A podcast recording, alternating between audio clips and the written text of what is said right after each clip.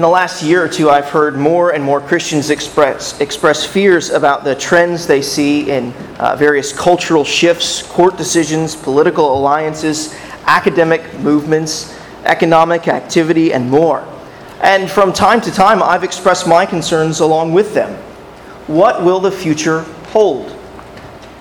We don't even necessarily need to look to the future to see that fellow Christians are facing serious oppression today our brothers and sisters in Christ around the globe are, are facing uh, oppression, persecution, and increasingly Christians here locally are concerned that uh, we too will soon be facing persecution and suffering in a more overt form. That may well be the case. Suffering may be in our future. And if we're called to suffer for Jesus Christ, then how do we suffer well? How do we suffer with patience and with faith? Where can we learn how to suffer for the glory of God? Well, in Psalm 94, we meet the ancient people of God. And from this psalm, we can learn how saints of old have suffered in faith for the glory of God. God has given us this psalm for our instruction and learning. And let me encourage you to go ahead and open your Bibles to Psalm 94 if you haven't done so already. And if you're using one of the Bibles provided, you should be able to find the, the psalm on page 498. 498. Determining the uh, precise context of this psalm, uh, Psalm 94, is a little difficult. There's no ascription or attribution of author. And the, the crises that, that this psalmist brings up in this psalm are, are frankly historically kind of generic from simply taking a look at the few Psalms that precede Psalm 94, we can see that the Psalter has been emphasizing God's sovereign rule as the king of the universe. This theme continues to be unveiled in Psalm 94, and, and it is, it's actually practically applied for the people of Israel. Still, for us to, to grasp and feel the impact that Psalm 94 is intended to have, I think that we need to remember the, the kind of the broad history of the Old Testament. God, the creator of the world, created man in his own image. God created Adam and Eve to love and serve him, but sadly they, they chose to live their own way and serve themselves. And that's when sin entered into our world and spread to all of mankind. Adam and Eve were created to be God's people, but they turned from him. And after judging the earth and all of mankind in the flood, God began again with Noah and his family. But they too sinned and turned away from God. Then God began again with Abraham. God promised Abraham that he would have descendants as numerous as the stars in the sky, and that his descendants would have a place to live. God promised him a land, a land reminiscent of the Garden of Eden. And as the Old Testament unfolds, Abraham's offspring multiplies, but then they're enslaved in Egypt. God raised up Moses in the book of Exodus to lead his people out of Egypt, and then he raised up Joshua to lead them into the land which he had promised them. And eventually, a kingdom in Israel is set up where men like David and Solomon rule as kings and God's representatives over the people. Many of the Psalms were written by David, but many of them written by others. And it's in this rough historical context where the people of God were living under the rule of an Israelite king that many of the Psalms emerged. God's people are living in God's place. But in Psalm 94, the rest, the rest, the calm, the peace, the tranquility of Eden is not found.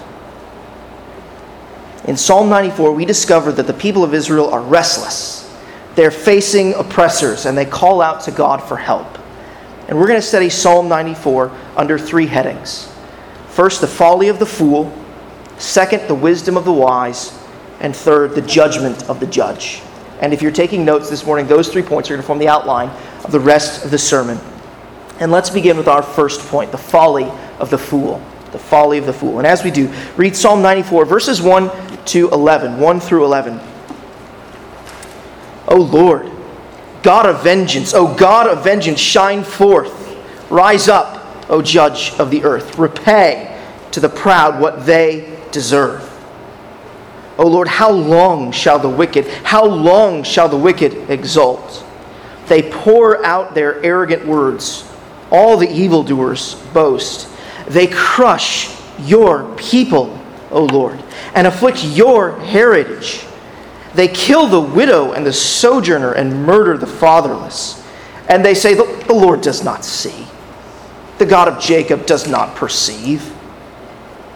Understand, O dullest of the people. Fools, when will you be wise? He who planted the ear, does he not hear? He who formed the eye, does he not see? He who disciplines the nations, does he not rebuke? He who teaches man knowledge, the Lord, knows the thoughts of man, that they are but a breath. Now, the opening verses of Psalm 94 are shocking.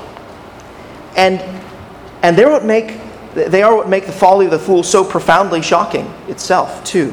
Verses 1 and 2 of Psalm 94 are unsettling to our modern ears. They're, they're unsettling to our modern ears because of these words O Lord, God of vengeance. We start reading Psalm 94, and by the time we get to the fifth word in the psalm, we're surprised and shocked by what we've just read. We read, O Lord, God of vengeance. And we say, wait, wait, wait. God of vengeance? God, God of vengeance? And then we keep reading. And it's immediately repeated. Oh, God of vengeance. The God we worship, the God of the Bible, the God who sees and hears and knows just what the wicked are up to is a God of vengeance. He is. And for those who believe, this is actually a comfort. When the word or the idea of vengeance strikes uh, our ears, we, we tend to think of revenge, retribution, retaliation. We think of punishment. And frankly, we're not wrong to think of those things. We're not wrong to think of revenge and retribution, retaliation and punishment when we think of vengeance. We are, however, wrong if we carry along with those conceptions the idea that God is unjust or wrong to carry out his vengeance or to be vengeful. You see, vengeance in, in its holy, righteous, in its pure and undiluted form is actually a just and appropriate response to wrongdoing. Vengeance is not wrong, Rather, it is a just and righteous response to what is wrong or to the wrong that has been done. And this is what makes the folly of the fool so baffling. If the Lord is a God of vengeance, if he does respond to unrighteousness and wickedness with just and therefore fully appropriate judgment, then any contradiction of his character and commands is total and utter folly. It's folly to pursue unrighteousness when the righteous judge will rise up to judge. And here is where the crisis of this psalm begins to emerge. From the perspective of the psalmist and the faithful in Israel, the righteous judge is not presently carrying out his just judgment. The psalmist and the faithful in Israel, along with him, are calling out to God and calling out for him to reveal his justice. Shine forth, rise up, reveal your judgment, O God. That's the, the prayer of the faithful follower of God in this psalm. And notice the extent to which the faithful believer recognizes the jurisdiction of God's judgment. What does he say in verse 2? He says, Rise up, O judge of the earth. The realm in which God has authority to exercise his just judgment, his vengeance is the entire realm which he created. But the people of God don't presently see his justice, they only see injustice. This psalm, after all, is the sorrowful cry and lament of a people who are crushed, as verse 5 says. The people of God are afflicted. These are God's precious people, and they're suffering and hurting. Their need is urgent. And the psalmist is reminding God, he's reminding God that this is what is happening to his people. The author is almost shoving their desperate lot right in God's face. He, he's crying out to God. Read verse 5. See what, see what word he repeats there for emphasis. They crush your people, O Lord, and afflict your heritage. The psalmist is saying, Lord, this is happening to us, your people. This is a, a desperate prayer from a desperate people. And why are these people so desperate? Well, the psalmist and the people of God are desperate because they're being oppressed. The proud, the wicked, the evildoers are perpetrating evil upon the innocent and vulnerable. Uh, verse 5 there is, uh, is, is, kind of rather broad. It's a rather broad description of the uh, oppression the people of Israel are facing. They're being afflicted and crushed, uh, probably in various ways. In various ways, the people of God are, as, as a group, they're being oppressed. But then at verse 6, the psalmist specifies even further some of the wickedness that's being perpetrated. Verse 6 they kill the widow and the sojourner and murder the fatherless. The wicked couldn't prey on a more vulnerable, unprotected people if they tried. They prey on women who have lost their husbands and therefore have no financial stability. They prey on sojourners, those living in a foreign land who are trying to figure out just how to get by. They, they, they murder orphans, those who have no fathers to offer them safety and security from harm. These are the kinds of people that the wicked slay and prey upon. Those who have little to no protection from family or the broader society. What is more, in verse 2, we learn that these oppressors are proud. In verse 3, we learn that they exult in their wickedness. In verse 4, we learn that they are arrogant and boastful. What's worse than a bully who pushes you around? One who gloats about it. The, the wicked seem to rejoice in their wickedness. However, we learn from the psalmist that the pride of the wicked is not ultimately aimed at gloating over their victims. No, the pride of the wicked takes its aim ultimately at God. Look at how they speak about God in verse 7.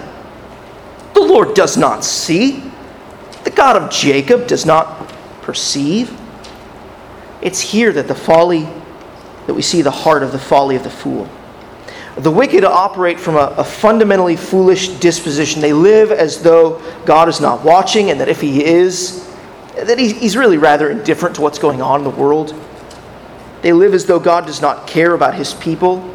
That phrase, the God of Jacob, connects God in a relationship with his people, but the fool thinks that God has forsaken and abandoned his people.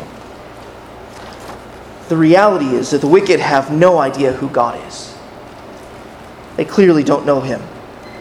After all, the psalmist makes clear through a series of rhetorical questions that God does indeed see and perceive. Psalmist even calls the wicked, or in his words, the dullest of people. I love it. In one of the translations, it says the dunderheads. The dunderheads. You dunderheads. You don't know. He calls the dullest people to remember that God designed the ears that we have. Of course, He hears about the iniquity that they're perpetrating. God formed our eyes and gave us sight. Of course, He sees the crimes that they're committing. He's the one who gave mankind minds and mental faculties to receive instruction, rebuke, and knowledge. Of course, He knows their innermost thoughts. The folly of the fool is apparent just by their simple lack of recognition of these basic realities. The ultimate folly of the fool, though, was not in their failure to recognize that God can see and hear and understand and know what they're really up to, but in their failure to recognize what the psalmist recognized in verses 1 and 2. God has the power and authority to judge the whole created world, the whole created order. And the folly of the fool is to say, God's not really involved in this world. He doesn't really see what's going on here or care what I'm doing. He's not going to do anything about it. Without knowing that the true God and judge of the earth is a God of vengeance, the folly of the fool seems so wise. Without any knowledge of judgment, retribution, or righteous vengeance upon our wrongdoing, it seems wise to live for ourselves. Now, before moving on, I want to make just three points of application reflecting on the folly of the fool. And the first is simply this don't follow the fool in his folly. If you are prospering due to wicked schemes, you need to know that the Lord sees and He knows and He hears exactly what you're doing. Simply because He hasn't yet come down on you like a ton of bricks doesn't mean He will not. He is patient, but He will not forever delay His justice and judgment. Do not take His apparent inaction toward you as a sign of indifference or approval. That would be utter folly. Don't continue on in wickedness and unbelief. His patience with you is an opportunity for you to turn to Him, to find forgiveness and mercy. Don't follow the fool. A second point of application I want to make here is I want to encourage those of you who are suffering and, and feel as though you are in a desperate position before the Lord to call out to God. If your situation is desperate, then pray to God out of that desperation. Share your struggles with your brothers and sisters in Christ. Let us serve you in your time of need. Call out to God, pray to Him. Third point of application I want to make here is that we as a church should be reaching out and caring for those who are part of our membership and who are vulnerable. I heard a, a wonderful story, an encouraging story from uh, a sister in Christ, a sister who's a part of this congregation, uh, earlier this week about how the, the church that she was growing up in, the women of her church would, would gather uh, at some point during the week, perhaps once a month or a couple of times uh, a month, and they would gather together at church and they would go out and they'd visit uh, the shut ins of their congregation. And after they went and visited the homebound, they'd return back and they'd pray for them and, and have a, a lunch together. Um, that, that just seems like a wonderfully warm and encouraging way to, to care for those in the church who are vulnerable and in need of care. Uh, let's be sure that we're looking out for those in our midst who are most vulnerable and thinking about ways in which we can protect them from the wicked who would wish to take advantage of them. Believe it or not, there are still wicked persons in this world and even in our community who do prey upon those who are vulnerable. And we as a church should be doing our parts to help and uh, to help and protect the vulnerable members, members of our church in ways that are appropriate and loving. The folly of the fool is to fail to recognize and live in light of the fact that God does see, hear, and know. And more than that, to fail to recognize and live in light of the fact that God is righteous and that His perfect timing, He will execute His just judgment. If that's the folly of the fool, if that's how they live, then what's the wisdom of the wise? How do the wise live? What is the course of wisdom? How will people who have been made wise by God's grace live? What's the nature and character of the wisdom of the wise? And this is the second point that we want to consider together from Psalm 94 the wisdom of the wise. And as we do, read Psalm 94, verses 12 to 19 now. Verses 12 to 19. Blessed is the man whom you discipline, O Lord, and whom you teach out of your law, to give him rest from days of trouble, until a pit is dug for the wicked. For the Lord will not forsake his people, he will not abandon his heritage. For justice will return to the righteous, and all the upright in heart will follow it. Who rises up for me against the wicked? who stands up for me against evildoers. If the Lord had not been my help, my soul would have would soon have lived in the land of silence. When I thought, my foot slips, your steadfast love, O Lord, held me up. When the cares of my heart are many, your consolations cheer my soul.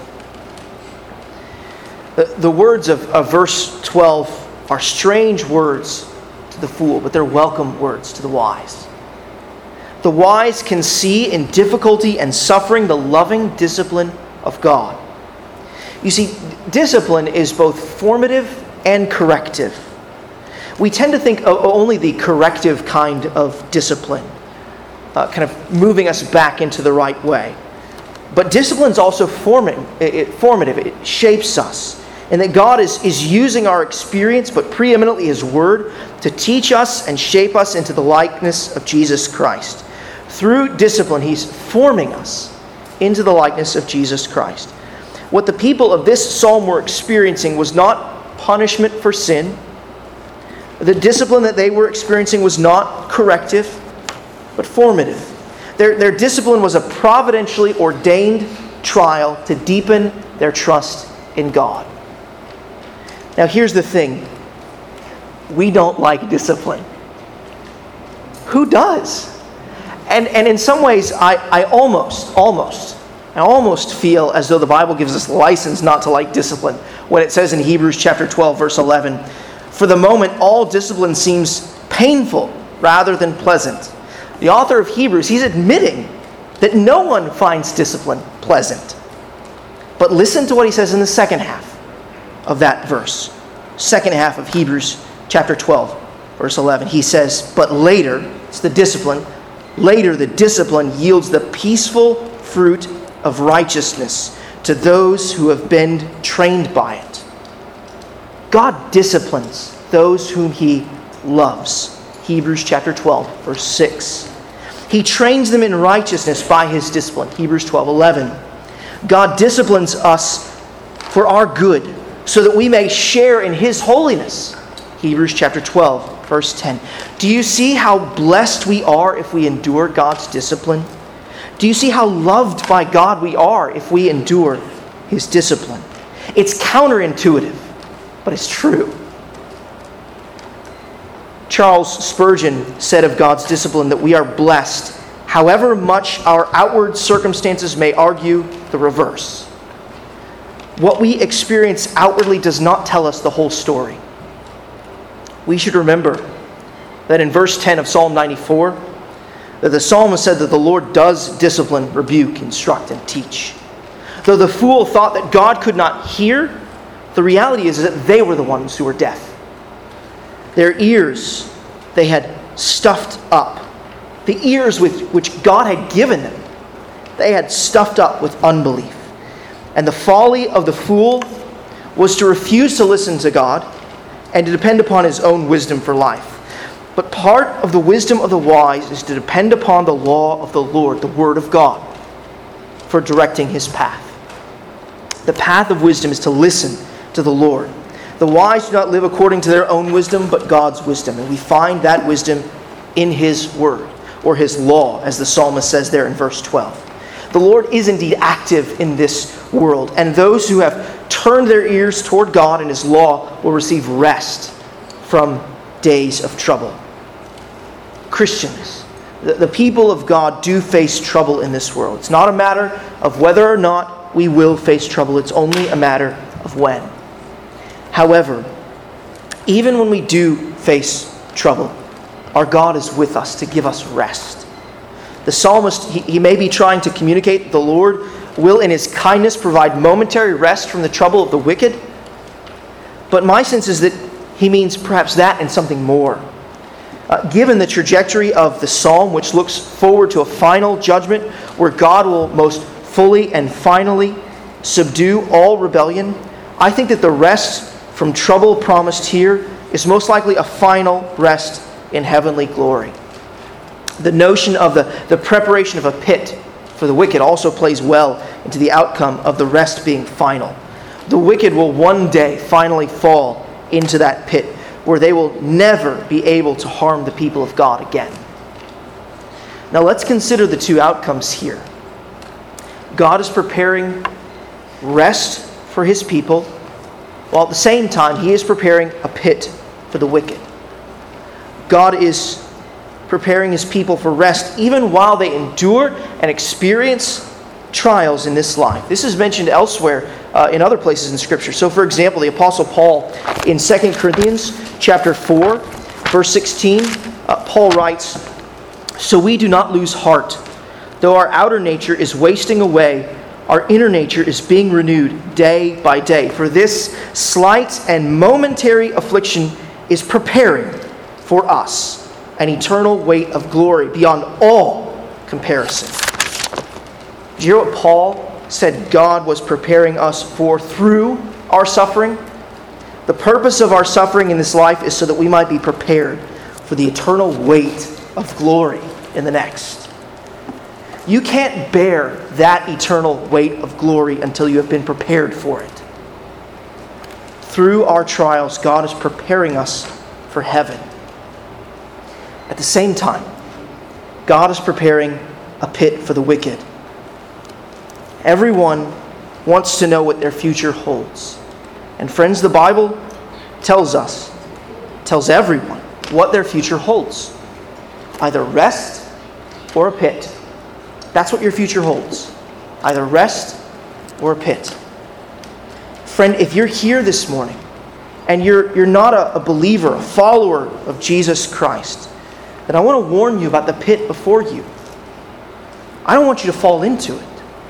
Psalm 94, verse 13, tells you your horrific future if you do not turn from your sins and turn to God. God will either give you rest in heaven or he will give you no rest from eternal self conscious torment in hell. In Revelation chapter 14, verses 10 and 11, we're told that the wicked will drink the cup of God's wrath and that they will have no rest, no rest, day or night in the pit of hell. The reality is that we've all sinned. We are all wicked. We may not have physically murdered another person, but according to Jesus, if we've hated another person in our heart, we've committed murder in our hearts. And we're all worthy of the pit. We're all deserving of hell. But the good news of the Bible is that God sent His one and only most beloved Son to live the life that we've not lived a life that was not at all worthy of hell or the pit, a righteous life, a sinless life. He obeyed God at every turn, every moment, every thought was perfectly righteous. Think about your thoughts. You know that they're not always perfectly righteous. Jesus' thought was perfectly righteous. All of his thoughts, all of the time. He's a wonderful Savior. He lived a perfectly righteous life that we have not lived. And yet, in love, he gave his life up on the cross. He took the hellish torment of God for the sins of all of those who would ever turn from their sins and placed their faith in him. And three days later, God raised Jesus from the dead, vindicating him and proving to us all that his life and death on behalf of repenting sinners was acceptable in God's sight. And now Jesus invites us to come to him, to be saved from the pit, to be saved from God's wrath, and to follow him, and to receive rest in our hearts and souls, and rest at home finally and hit with him in heaven. This is what Jesus invites us to. So, friend, if you're here this morning and you're not a follower of Jesus, I want to encourage you to embrace Jesus Christ as your Savior today and find rest for your soul in Him. And if you want to think more about that, more about what that means for your life today and tomorrow and every other day the Lord gives you here on this earth, I'd love to talk with you about that. I'll be at the door after the service. Talk with a friend that you came with this morning, or family member that you came with. There's nothing more important you can think about than what it means to find rest for your soul in and through Jesus Christ. Psalm 94 13 tells us that God will ultimately save his people. Why will God ultimately save his people from eternal suffering and give them eternal joy? Well, it's because of who he is and what commitment he has made to his people. Consider verse 14. For the Lord will not forsake his people. Don't you love that certainty? He's saying that to you, Christian. He will not forsake you. The Lord will not abandon his heritage. He forsook his son so that you would never be forsaken. Christian, this is His love for you. He will not do it. The psalmist, he's, he's preaching to the people of God. He's reminding them and us that God is a promise making, promise keeping God. He will do what He says. He will continue to be faithful to the people whom He set His love upon. And the wisdom of the wise is to have faith in the God who is unfailingly faithful. And just as surely as our God will not abandon us, so his justice will return. Verse 15. The scriptures teach that on the last day, the Lord Jesus Christ will rise from his throne to judge the living and the dead. And on that day, he will right all wrongs and the upright in heart, those who have believed in him, trusted in him for salvation, they will follow his justice. In other words, they, they will concur with his judgment. They will follow his righteous judgment with their approval, and they will finally follow the ways of perfect justice themselves. The, the, the people of God today are sinners, and we struggle to live just and righteous life, lives. But when we are finally in glory with Jesus Christ, we will perfectly follow his justice with perfected, upright hearts.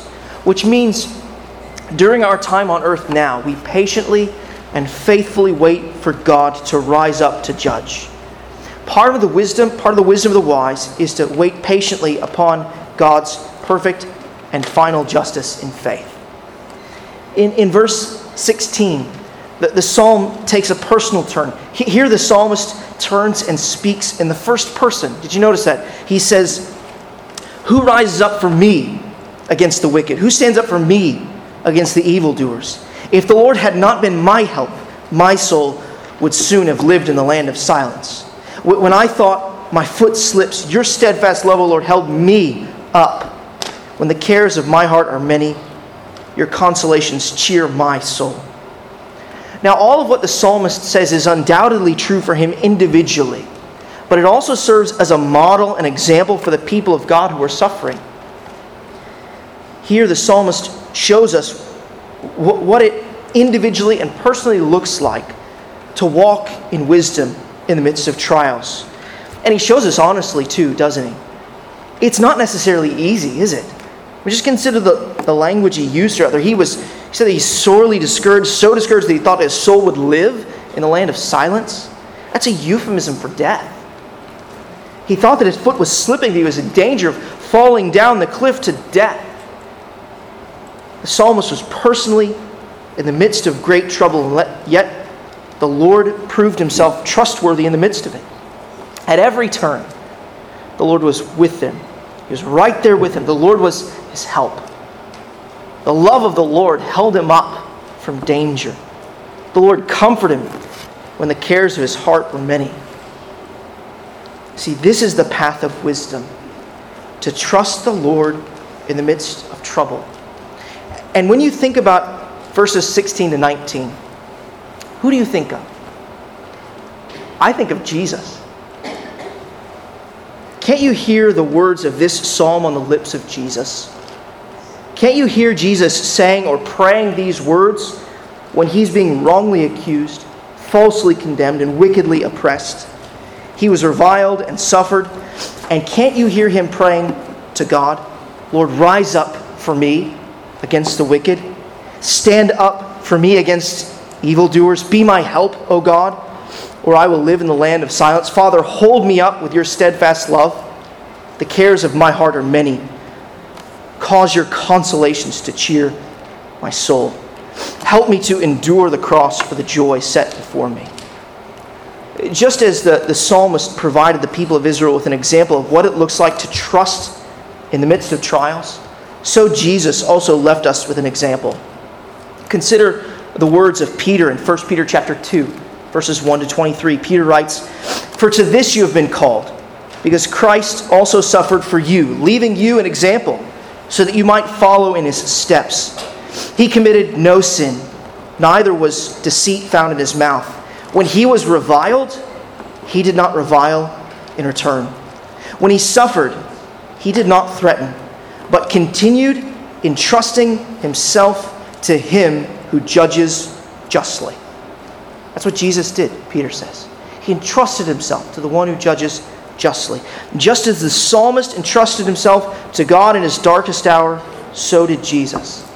Brothers and sisters in Christ, the ancient people of God found our Heavenly Father trustworthy in their greatest trials. Brothers and sisters, our Savior found our Heavenly Father trustworthy in his greatest trial. Christian, God will prove himself trustworthy to you in your greatest trial. He will not forsake you, He will not abandon you. In the midst of our troubled days, we need to look forward to the last day, the last and final day. We need to entrust ourselves to God. This is the wisdom that the wise live out. They trust in God. Some trust in horses and chariots, some in money and fame and power and pleasure. But the wise, the wise trust in the name of the Lord our God because he is the God who has steadfast love, unfailing love toward his people. He's the one who holds his people up in the midst of trials. The folly of the fool is to live in defiance of the judge of the earth. The wisdom of the wise is to entrust themselves to the judge of the earth. And so now we turn and consider the judgment of the judge. This is the third point that we want to consider briefly from Psalm 94 the judgment of the judge. And as we do, read Psalm 94, verses 20 to 23 with me. Can wicked rulers be allied with you? Those who frame injustice by statute. They band together against the life of the righteous and condemn the innocent to death. But the Lord has become my stronghold and my God, the rock of my refuge. He will bring back on them their iniquity and wipe them out for their wickedness. The Lord our God will wipe them out. In verse 20, the psalmist raises a rhetorical question Can the wicked be allied with you, those who frame injustice by a statute? And the answer is clearly no. In the words of, of one commentator, the corrupt judgment thrones of this earth cannot be allied with the throne of heaven. They may pursue unrighteousness. They may persecute God's people. They may prey upon the widow, the sojourner, and the fatherless. They may afflict you. They may band together against the life of the righteous and condemn the innocent to death. It's exactly what they did with Jesus. But their justice is not the Lord's justice. Their justice is unrighteous, and God's justice is righteous. God's answer to the unjust death of his son by the rule of unrighteous men was to vindicate his name and raise him from the dead. If there ever was an utter reversal of an unjust judgment by fallen men, it was the resurrection of Jesus Christ. Even in that unjust situation, God allowed his son to suffer because what they intended for evil, God meant for good for our eternal good. Even in the midst of this desperate situation, the psalmist reaffirms his faith once again in verse 22. He's kind of preaching to himself over and over again. Keep trusting. He says, But the Lord has become my stronghold, and my God, the rock of my refuge. When we're in the midst of, of temptations and trials, we must entrust ourselves to God and keep entrusting ourselves to God. We believe and keep believing. We persevere and keep persevering. We trust and keep entrusting as long as life endures.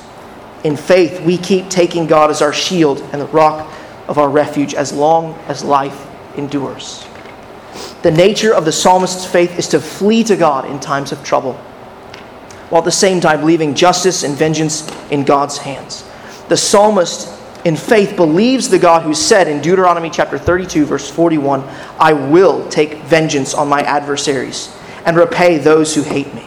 That's a promise to the wicked. The psalmist and we should believe God's promise. We should believe that God, in his due time, will bring back on them their iniquity and wipe them out for their wickedness. Again, here in verse 23, we're confronted with something our culture would like to wish away, disregard, even despise. Our culture and society chafes at any notion of divine judgment, and especially a notion of divine judgment which is irreversible and final. Just look at how Psalm 94 ends. It ends with a confident, firm, irreversible, irreversible declaration. The Lord our God will wipe them out. There's no coming back from that judgment. When God comes to judge the earth, there are no more second chances. When the judgment day comes, the judgment of the judge is final and irreversible. The fool mocks and laughs and contests that notion. No, no, no, no, no, no. That, that, that can't be. The wise thank God for his mercy toward them because they know they're deserving of judgment. The wise thank God too because they know that on that day, They will no longer face injustice or affliction or oppression at the hands of the wicked. We don't need to look hard to see the injustice in this world. But praise God that we do not need to look far to find God's comfort and promises in the midst of waiting for his vengeance. And this is where I want us to conclude. In our days of trouble and suffering, we can and should learn from the saints who first sang and prayed Psalm 94. More than this, we can and should look to and learn from our Savior who fulfilled this psalm by entrusting himself to our God and rock in the midst of his affliction. Christ found the Father worthy of trust in his earthly trials, and we will too. Let's pray together.